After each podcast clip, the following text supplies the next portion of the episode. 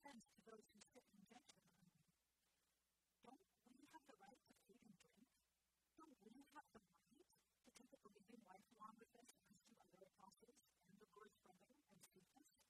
Or is it only and Barnabas who want the right to not work for a living? Who sponsors a soldier at his own expense? Or who plants a vineyard and does not eat its grapes? Who tends a flock and does not drink the milk? Do I say this merely on human authority? Doesn't the law say the same thing? For it is written in Moses, do not muzzle an ox while he is treading out the grain. Is it about oxen that God is concerned? Surely he says this for us, doesn't he? Yes, this was written for us, because whoever plows and whoever threshes should be able to do so in the hope of sharing in harvest. If we have some spiritual community, is it too much if we reap a material harvest from you? Have this right of support from you, shouldn't we have it all the more? But we did not use this right. On the contrary, we put up with anything rather than hinder the gospel of Christ. Don't you know that those who serve in the temple get their food from the temple, and those who serve at the altar and what is offered up on the altar?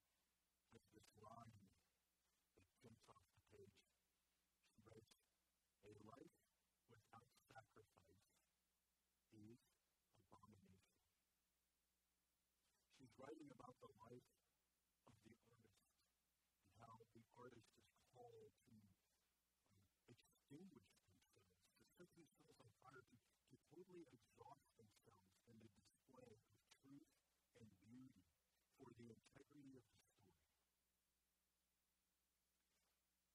We've seen them. We've seen artists do that.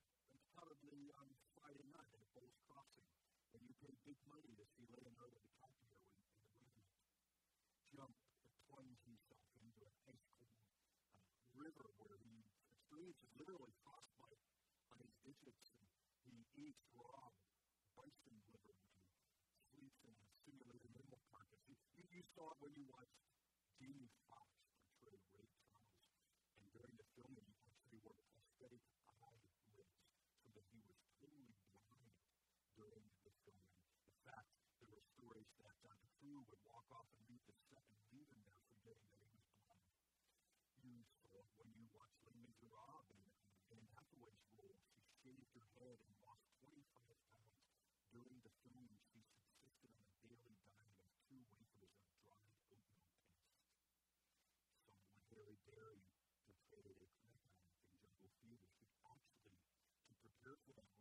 live in a flat house. Didn't believe that you're going to tire children.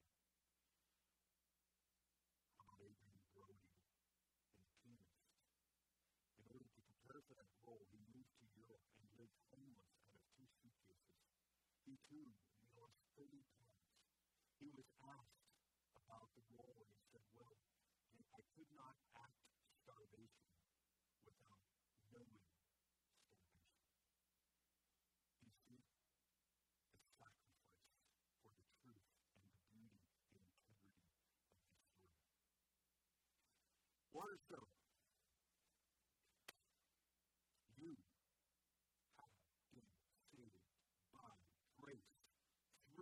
faith. And that faith is not of yourselves. It's the gift of God, not of works, lest anyone should boast. For you are his workmanship, his masterpieces, his, in the Greek, poema, his poems. You are a poem of God written to do good works which he has prepared in advance for you to do. You are an artist. And to be that artist, you are called to sacrifice, to display the truth and the beauty the integrity of the story. It's who you are. Welcome back to 1 Corinthians. We left off last summer at the end of chapter 8. Remember that the theme, the overall picture of 1 Corinthians, is a letter about the beauty of Christ.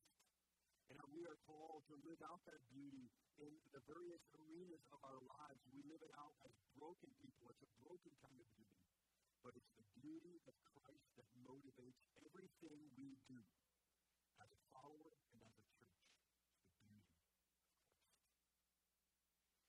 What I want to do now is actually uh, take us to a movie, the Bible Project video.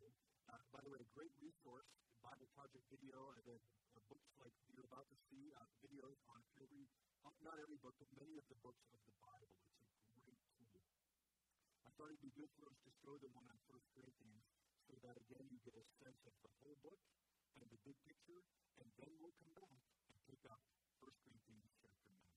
So, popcorn, lights, camera, action.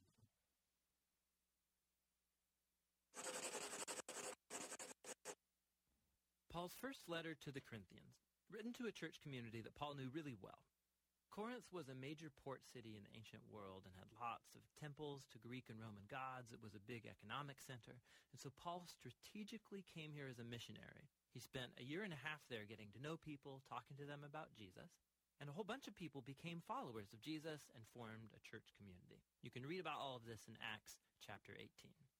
So after a while, Paul moved on to start churches in other cities, and he started getting reports that things were not going well at all back at the church in Corinth.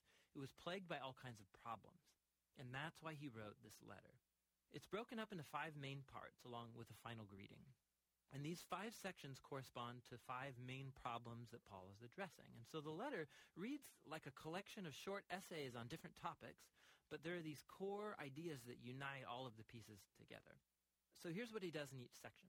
He describes the problem, but then he always responds to that problem with some part of the story of the gospel, which is the good news about Jesus. And he shows how they're actually not living out what they say they believe. And so this letter is all about learning to think about every area of life through the lens of the gospel. So let's dive in and see how he does it. In chapters 1 through 4, the problem is that there are these divisions in the church. There are some other teachers who had come through town since Paul left, a guy named Apollos and then Peter, and people had picked their favorite teacher and then became groupies around that leader and then started to talk bad and disrespect people who favored another leader or teacher. And so Paul, his response to this is kind of sarcastic and sharp. He says, you have to be kidding me, right? The church is not a popularity contest. The church is a community of people who are centered around Jesus. Its leaders and its teachers are simply servants of Jesus. So while you might prefer one leader more than another, it's not worth dividing over and certainly not speaking poorly about each other. The center of the church is Jesus and the good news about who he is and what he's done. In chapters 5 through 7, Paul addresses some problems related to sex. There were a number of people sleeping around in the church. One guy with his stepmother, a number of other people still worshiping at the local temples to Greek gods and sleeping with the prostitutes who worked there. Not only that, but there were people in the church who were saying that this was all just fine. They said, hey, we're free in Christ. God's grace is bottomless, right? It's fine. Paul says it's not fine. And with the gospel in hand, he shows just how wrong-headed this kind of thinking is. He says, remember, first of all, Jesus died for your sins, including the ruin of broken relationships that's caused by sexual misconduct. And so if you're a Christian, sexual integrity is one of the main ways that we respond to Jesus' love and grace. Paul also reminds them that just as Jesus was physically raised from the dead, so our bodies will be raised from the dead, which means this. If your body is being redeemed by Jesus now and in the future, then what you do with your body matters. It matters a lot. And it's not yours to do whatever you want with. Paul's being super clear. Being a follower of Jesus involves no compromise when it comes to sexual integrity. In chapters 8 through 10, the issue is about food, but not just food preferences, like do you like or dislike a certain food. The issue the Corinthians were divided over is meat that came from animals sacrificed in the local temples to Greek and Roman gods. And there was a split between the Jewish and non-Jewish Christians about how to respond to this issue. And once again, Paul appeals to some core ideas from the gospel. He says our allegiance, first and foremost, is to Jesus as Lord, not to any other gods. And so if you're in a situation where there's meat that's been dedicated to another god, and there are people around who might watch you and conclude, oh, look, hey, Christians worship Jesus and they can worship other gods too. Paul says if that's the scenario, don't eat the meat. Your loyalty is to Jesus and you should love those people more than yourself and not mislead them. But Paul quickly qualifies this and says, listen, as Christians, we believe God is the creator of all things, including that animal. And the temple idols, we believe, are just pieces of wood and stone. So if there's no one around who's going to misunderstand your actions and you're hungry, eat up. You're free as a new human in Christ to follow your conscience in these kind of debatable matters. So what makes it okay in one situation to eat but not in the other? The core principle is love.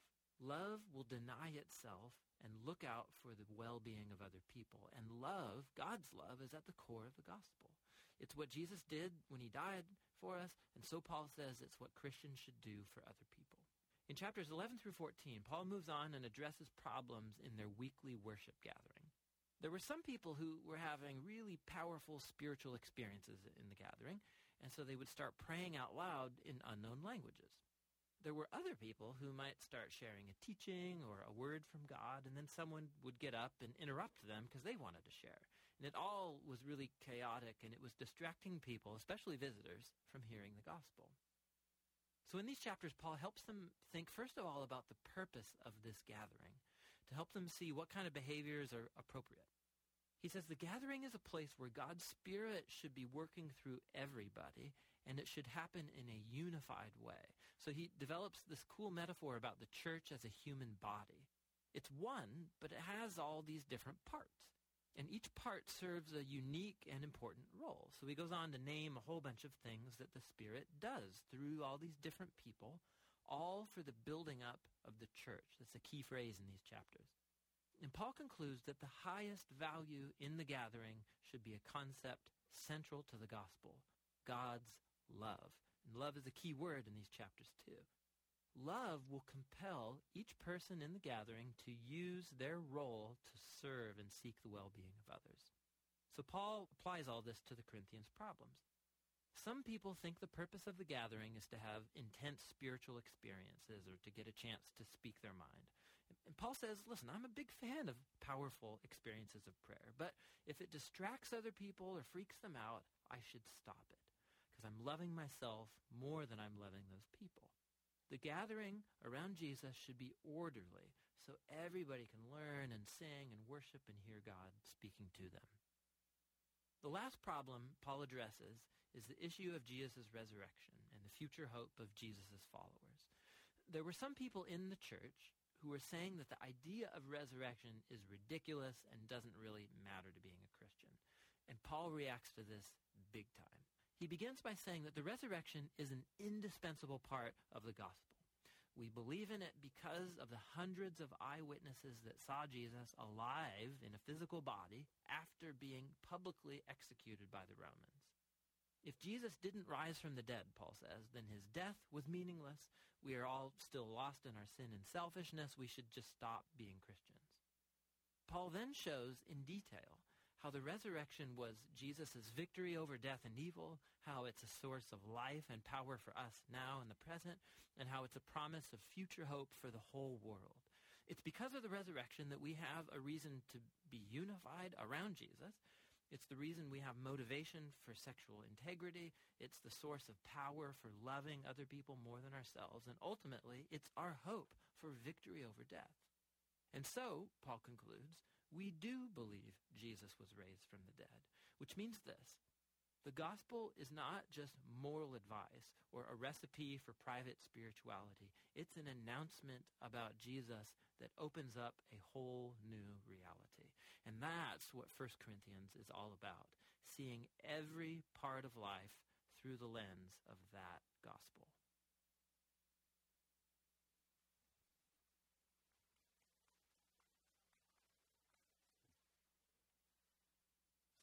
re-engage 1 Corinthians. We will look at chapter 9, but every text finds its meaning from its context. And so we dip back into chapter 8 for just a minute. Chapter 8, as we saw in the video, is that chapter about food sacrifice to idols. You need to understand that in that day, in a pagan urban center like Corinth, most any open market, the meat you would buy would have already been offered at the pagan temples. And so uh, there was this real controversy in the early church if you wanted to eat meat. Could you, with a clear conscience, eat meat that had been offered to the goddess Diana earlier that morning? Again, you had to work it through. There were those that Paul calls them the strong who had really thought it through and realized that, you know, an idol is just a piece of wood or stone, and meat is meat, and there's nothing wrong with meat. So eat it. But there were those who maybe were new converts who were, had been saved out of the pagan uh, religion, and for them it was still kind of a questionable or even painful experience because it took them back to maybe memories and experiences they had that were good. So Paul says, look, when you approach these questionable issues, the boundary for Christians is set by love, not knowledge. Love. You may know the truth and everything that a meat offered to an idol is or is not, but it doesn't matter. What matters is that whether you choose to eat or not, is the choice is made by how it impacts other people. Love denies our rights. Love denies our sins for the greater good of the gospel. So now Paul comes into chapter 9, and he's actually going to use himself now as an example of how he lives this. And it has to do with him being the founding pastor of Corinth, and then the, the right that he has as a pastor to take financial support from them. But that's the premise, that anyone who makes a living from the gospel has a right to financial support. But then Paul pivots and said, but in this case, I'm not going to take your salary. Because there's a greater picture here about what's best for the gospel. So he pivots and says, I won't take the salary. And then at the end, he tells us why. Because he lives for a greater promise, for a bigger story, for the truth and beauty and the integrity of the story. So today, as we walk through chapter 9, we're going to see the premise that a minister of the gospel has the right to be paid. But the pivot, Paul says, but from you, Corinth, because you have a hang up around this, I'm not taking your salary. Because for me, there's this bigger promise and bigger picture. So are you ready to walk through me with me on this? Uh, and at, at the end, we'll get to one key word that I want to leave you with. Now, let's start at the beginning uh, of chapter 9. Some background here. You know, uh, traveling preachers made their living in one of four ways back in that day. You either charge fees and they would pay you when you give the talk, or secondly, you found a wealthy patron who would underwrite all of your expenses. Thirdly, you were just a beggar and you just wondered and said, God will provide today for what I need. Or fourthly, you were uh, a tent maker. You, you supported yourself by actually working two jobs, bivocational. And that's what Paul chose. He chose to be a bivocational pastor at Corinth. And he supported himself by being what the tent maker. Now, understand the tent maker back in that day, we would probably put it on a, a level of a, of a janitor. By the way, I have huge respect for janitors. The best job I've ever had next to being a pastor was a janitor until through college. So, a janitor, though, is one of those jobs that only gets noticed if it doesn't happen. It doesn't have a lot of esteem. You don't go to the uh, job fair and find janitor positions typically open. And so level of attendance. Paul basically sewed sails together, repaired fishing nets, and created awnings for buildings and porches. That's what he did so that he could work and preach the gospel at Corinth. And apparently, when the, the Corinthians were embarrassed by it. I mean, it would be something like me deciding that uh, for whatever reason, for the greater good of the gospel, I'm going to cut, stop taking the salary that you pay me. And in order to support myself, but still preach here, I'm going to sell Hoover vacuum cleaners door to door. Would you still think I was a real pastor? That's the situation in Corinth. So now Paul says about defending his rights. And the reason he gives up his rights as a minister of the gospel. So the premise is this a preacher of the gospel has the right to be paid for preaching the gospel. And in verses 114, 1 through 14, that's what Paul does. And actually, this is a great example of a legal brief from the ancient world. This Paul, before he was a Christian, was a lawyer. And you see his lawyerliness coming out in this chapter 9. It's an amazing piece of writing. I was reading a biography, by the way, of Woodrow Wilson, who used to be, uh, in the early turn of the century, in 1900, the president of Princeton University. And in the law school at Princeton University, reading the letters of Paul was required in order to become a lawyer because they're such good legal briefs. So let's read through this legal brief in 1 Corinthians 9. Paul begins in verses 1 through 3. Am I not free? Am I not an apostle? Have I not seen Jesus our Lord? Are you not the result of my work in the Lord? Even though you may not be an apostle to others, surely I am to you. I may not be an apostle, I am to you. You are the seal of my apostleship in the Lord. So Paul's starting not just in the middle, way up here. He's saying, I'm just not, I'm not just your pastor. I'm an apostle. That's where we start this argument that I deserve to be paid. I'm an apostle. Now you understand the definition of apostle literally means saint one. An apostle in the early church was one who first had seen with his own eyes Jesus Christ. There was original 12, and then after his resurrection, there were post Eastern apostles. But in order to be an apostle in the church, you had to have literally seen Jesus. And then, secondly, you had to be commissioned by Jesus himself. And we remember that Paul, who previously to his commission had been a Jewish lawyer carrying Christians off to be put in jail and martyred. But Jesus appeared to Paul. How great is grace, brother? How deep is grace? Jesus appeared to Paul in Acts chapter 9 and said, Paul, I'm real. I'm here. Follow me. And now Paul becomes an apostle, a sent. He says, You are the seal of my apostleship in the Lord. And the idea of a seal in the ancient world was if you received a cargo or crate of dates, let's say, the, the lash would be wrapped in twine and then covered in wax with a number written on it, which would guarantee freshness. The idea of seal is to guarantee. Or on a letter, if you received in the ancient world, it would be sealed with dots of wax on it. And if one of those was open, the legality of your letter would be questioned. Paul's saying, that's what I am to you. In other words, Paul, if you're having trouble with me being maker, I'm the apostle who started you. If I'm not genuine, what does that say about you? Because I started you. So Paul starts the argument way up here. I'm an apostle. Then he goes on next to talk about, as an apostle, as a founding pastor, I deserve salary from you. He starts in verses 4 through 6 with the early church practice already in place. Don't we have the right to food and drink? Don't we have the right to take a wife along with us, as do the Lord's brothers? And, and uh, Peter, Cephas, it only I, Barnabas, who left the to not work for a living. In other words, the, the already established practice in the early church was that churches paid their pastors. They financially supported them so that they could preach the gospel. Paul says that's the practice currently. But he goes on. In verse 7, he says, This is how the everyday world works, by the way.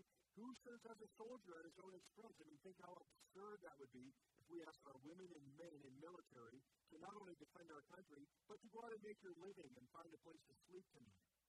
What kind of military would we have? That's not the way it works in the everyday world. Fact, in the everyday world, the one who has a vineyard, makes his living that way, gets to live off his hard work. The one who has a farm gets to live off their hard work. It's the way the world works. You work hard, you get paid. That includes the church. And then he goes on, he drives it deeper, this lawyer. He goes on and says, This is how it was in the law. He says, In the law of Moses, do not muzzle an ox while it is treading out the grain. The idea there was God cared about animals, but uh, ox was pulling that grain sledge and working hard, he was the ox permitted to take mouthfuls of grain. God cared about the animals. But as we see here, it's not just animals that he's talking about. This is a principle that anyone who works for you should get paid from what they do for you. I love the way Luther, by the way, commented on this. Great one He said, "Now we all know what this means, but the oxen can't read it, but the dumb ox can. Pay your pastor."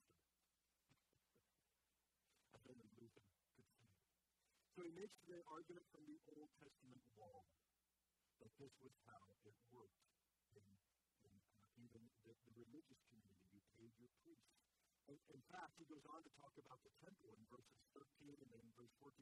He talks about in the, in the, when the Levites and the priests were working in the old tabernacle or temple, they were paid by the sacrifices of the people, by the giving of the people. And I want to remind you, it was a pretty good living. Think about it. Here's the priest. They get to eat all the sacrifices, animals that were sacrificed. They got to eat all that steak. Every day, a priest in the temple had steak and bread for their three squares. That's Texas Roadhouse every day. It was a good living. And then in verse 14, the very end of this legal brief part, he says, The Lord has commanded that those who preach the gospel should receive their living from the gospel. And scholars think that he's alluding back to Jesus sending the 70 disciples out. And when the disciples ask him, Well, what should we do about room and board? Jesus says, Don't worry. Anyone who hears you preach and receives your ministry, they will take care of your room and board. But Paul's premise is this any preacher of the gospel has the right to be paid for working and sharing the gospel. That's the premise and the pivot. But, Paul says, I will not take salary from you I won't. There's a picture here, and let me explain to you what that is. So, first I want to read the pivot part where Paul actually refuses salary, and he says it twice. First in verse 12 and then in verse 15. Verse 12, if others have this right support from you, should we have it all the more? But, pivot, we did not use this right. On the contrary, we put up with anything rather than hinder the gospel of Christ. Verse 15, but I have not used any of these rights. Uh, and, I am not writing this in the hope that you will do such things for me, for I would rather die than allow anyone to deprive me of this boast. So Paul refuses the salary from Corinth, and the reason is that word hinder. I would put up with anything rather than hinder the gospel of faith. It's an interesting word here. It's the only time it's used here in the New Testament. It's a very picturesque word. Literally means cutting. I will not be cutting.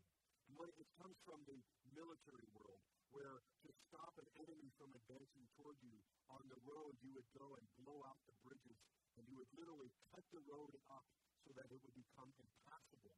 And Paul's saying that I will do anything in order not to cut the road, not to cut the road from anyone being on the path to the gospel. I will give up all my rights, my legitimate rights.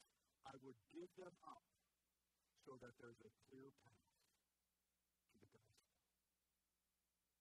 It's a profound thing that Paul's doing. Even being willing to become a tent maker, to give up salary, his legitimate right, in order that people would have access. Well, evidently, Corinth, and they were fighting and bickering. One of the things that seems that we don't know exactly why Paul refused salary, but an educated guess would be that some would begin to question his motives if he took financial support from Corinth. If you question someone's motives, you question the message. And so Paul says, instead of having the gospel message questioned, I will just not take a summary. And I'll go and I'll be a tent maker and work two jobs. Because I want the path to the gospel clear. Wow. He gave up his rights for the gospel good. And friends, I just want to share a bit of my heart with you about this. Because I'm concerned that Waterstone, that Larry Renone, that the church in America, we've let down our guard on some of this. I'm concerned that we have caved to this idea that what the gospel brings us is emotional prosperity. And if our life is not giving us emotional prosperity, then we must change whatever that is in our lives in order to bring us emotional prosperity. In other words, what I see around us and what I've experienced even in my own life, if it doesn't make me happy, I, I stop doing it. So, so let me illustrate. This is one that I've been seeing a. Every month in my office, I have a married couple sit down, and they proceed to tell me that they're getting a divorce. And I said, what, what, what's going on? And it's not because there's been abuse or violence. It's not because there's been adultery. It's not even because there's been any kind of abandonment. Do you know what it is? We're not happy anymore. This relationship's just not fulfilling. They have lost the emotional prosperity of the relationship, so they are bailing. I mean, the thought of any kind of sacrifice moving on from here is just not in their purview, and so they're out. So, I swallow hard and I prepare my speech. Do you want to hear my speech? You might want to in case you ever come and sit down in my office and talk to me. Here's what you'll hear. First, you realize, right, that God hates divorce. Malachi 3 hates divorce. He doesn't hate divorced people. He hates what divorce does to people, especially children.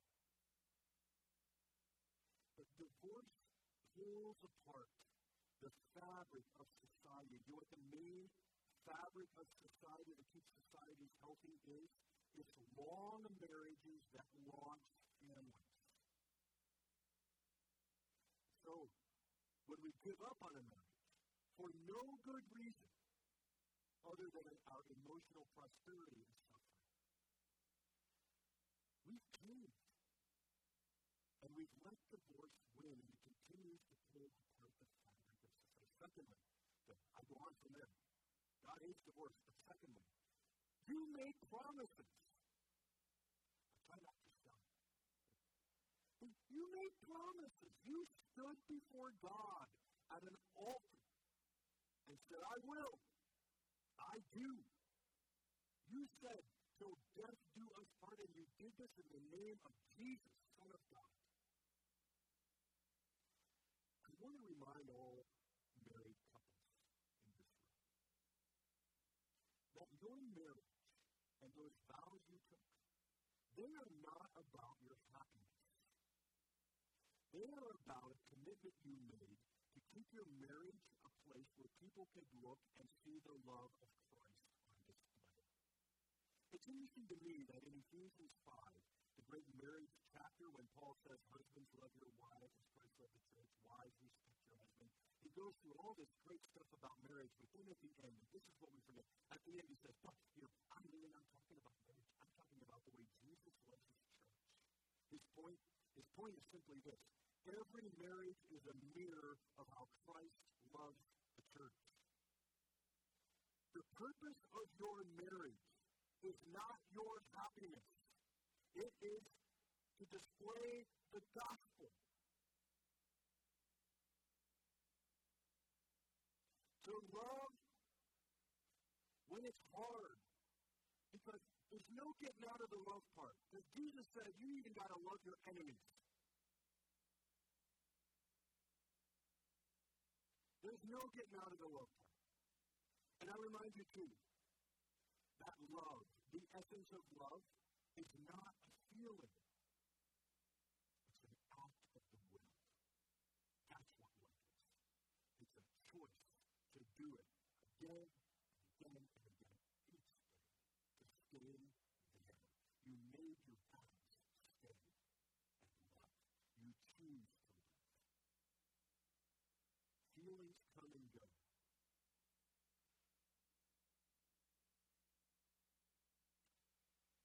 So, Hates divorce. The purpose of your marriage is not your happiness, it's to display the gospel. And the way that you love is a mirror for the whole world to see how Jesus loves. That's why you're married. But lastly, I'm not there. Further, if you cave in on your marriage, again, there are times to give up on a marriage. There are adultery, abuse. But if it's just about your happiness, and you cave to that, you're not happy anymore, you're just roommates, what you're also caving on and showing that you're giving up hope in is the sufficiency of Christ, who said he would walk through you through obedience even when it's hard.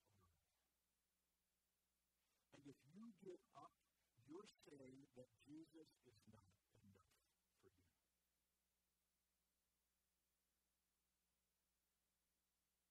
You're giving up on the gospel.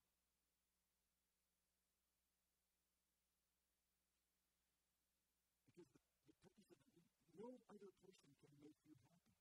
That's what God your marriage is in the state it's. If you are expecting another person to meet your needs and to make you happy, you're going to cost that person. No person can do that, save one. The only one who's sufficient and who's enough for the needs of our soul, and that's Jesus. And if you bail, you're giving up on that and saying, oh, that's not sufficient. I need, I need more. All right. I think I've beat them enough. Let me give you the one more story that gets to the point. One more story about the willingness to give up our rights for the greater good of the gospel. This comes from a, a priest, an Anglican priest, named Sam Allberry. Sam ministers in Great Britain. And recently in the Gospel Coalition blog, he shares this struggle with same-sex attraction. I quote, Homosexuality is an issue I have grappled with my entire Christian life. There have been all sorts of ups and downs, but this battle is not devoid of blessings. As Paul discovered with his own unyielding thorn in the flesh, struggling with sexuality has been an opportunity to experience more of God's grace rather than less. But over the last couple of years, I have felt increasingly concerned that when it comes to our gay friends and family members, many of us Bible believing Christians are losing confidence in the gospel. We are not always convinced it really is good news for gay people. We're not always sure we can expect them to live by what the Bible says. It is simply not possible to argue for gay relationships from the Bible. God's word is, in fact, clear. The Bible consistently prohibits any sexual activity outside of marriage. As someone who experiences homosexual feelings, this is not always an easy word to hear. There have been times of acute temptation and longing, times when I have been in love, but I have learned that what we give up for Jesus does not compare to what he gives back. For me, these include a wonderful depth of friendship. God has given me many brothers and sisters, the opportunity of singleness, the privilege of a wide ranging ministry, and the community of a wonderful church family. But greater than any of these things is the opportunity to learn the all sufficiency of Christ. My main point is this. The moment you think following Jesus will be a poor deal for someone, you call Jesus a liar. Discipleship is not always easy. Leaving anything cherished behind is profoundly hard. Jesus is always worth it.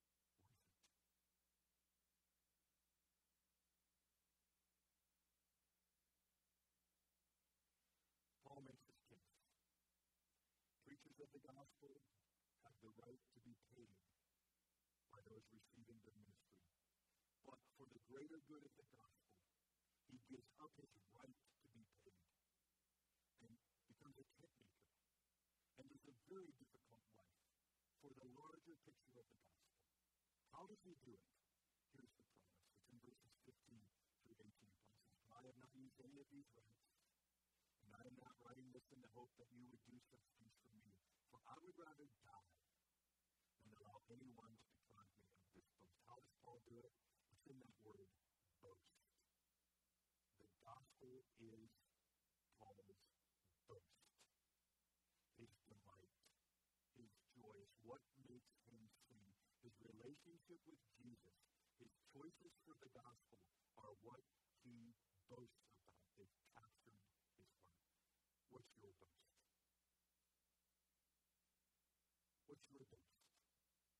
What do you worship? Everyone worships.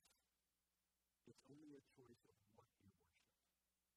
Some worship money and live in complete compulsion to getting more of it. Some live for power and live in fear that they're always going to be under someone else who's more powerful. Some live and they worship their body and beauty. And they die a million deaths because the one undeniable thing that's happening to you this morning is that you are injured.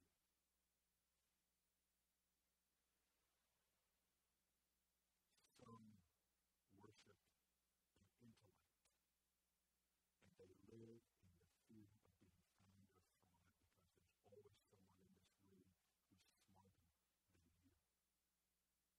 What do you worship? And the question is, can your boast satisfy your heart? I'm convinced that the only boast that can satisfy the human heart is Jesus Christ, who made your heart, who saves your life, who offers you the forgiveness of sins and the pull of grace, up on your feet and moving forward into that eternal life that begins now and will never end. That's the boast that can satisfy your heart. What's your boast? Jesus, when he becomes your boast, well, Paul says it. You get two things. Here's the promise. You get two things when Jesus is your boast. Your, who you worship, what makes your heart sing. When Jesus is your boast, you get this idea. Paul says, I'm compelled to preach. You get this idea that Sunday, your life's just not getting up in the morning and making it through another day. Your life is now a, a role on the stage that God's made, and you get to live it out every day. You are an actor in His kingdom. That gives your life meaning and significance. You are a player, putting the full beauty and truth of Jesus on display to make the story authentic. That's what you do. Not only that, you, you're compelled to be in the story, but woe to me if I do not preach the gospel. He's, he's channeling the prophets there. Woe. And the prophets lived in this idea that they would do radical things because this life is not the last word. They would live radically because they knew they had a future with God, an eternity.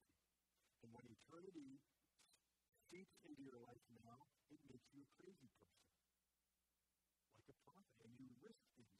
And, and you, okay, here's the word. Here's the word I want you to leave with. You are willing to give up your rights. You are willing to sacrifice.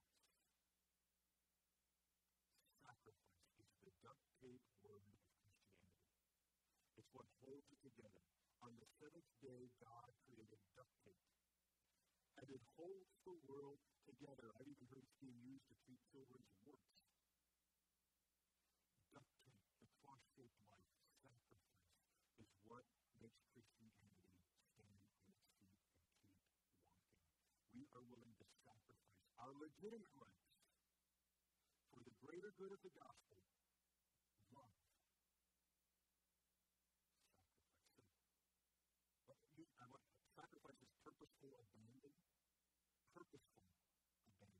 Peterson describes it this way. I think it's a good definition of what we're asked to do. Sacrifice isn't something we do for God. It's simply setting out the stuff of life for Him to do something with. In the act of offering, we give up ownership and control and watch and see what God will do with it. So, in your relationships, your marriage, your parenting, your friendships, your work, your relationships, what do you need to sacrifice to make those work? What do you need to give up? How does the cross need to enter into those relationships? Some of us need to give up our penchant to control. Some of us need to give up our reluctance to forgive. Some of us need to give up our resistance to confronting. We need to give those up, put them in God's hands in order to make these relationships work. Jesus talked about love and relationship. Next, you know the next verse talked about the subject in terms of sacrifice. He talked about was money. Because if you want to really know what, what someone's boast is, look at their checkbook. If Jesus and you were to sit down with your checkbook, would the cross appear? And are you sacrificing any kind of your lifestyle? I mean, are you living on less to give God more because He's your boast? Is the cross there anywhere? I've been haunted. I mean, in this revelation stuff I've been going back through some. The treasure principle, this book I years ago by Randy Alcorn, has this exercise, and I think we're going to have this small group soon in the fall. It's called the five minutes after you die. In the five minutes after you die, you'll know exactly what you should have given away while you were here. Think about that. In the five minutes after you die, you will know what exactly you should have given away while you were here. So why wouldn't you ponder and plan that now and begin to close the gap? If you really believe in eternity.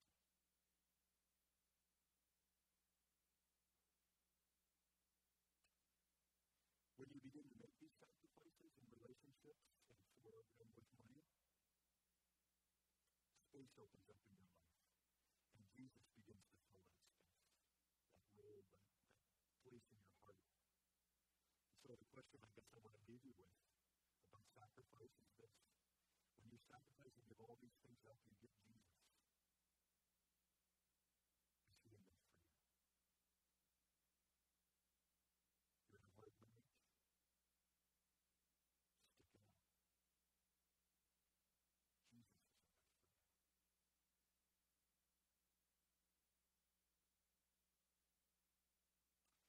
And he ends this chapter on sacrifice. When the candle is burning, up the wick? When the candle is out, who needs it? But the world without light is wasteland and chaos, and a life without sacrifice is abomination. His face is like a furnace, light the kingdom of God for the people to see. His life goes up in the works. His feet are waxen in salt. He is holy and he is firm, spanning all the long gap with the weight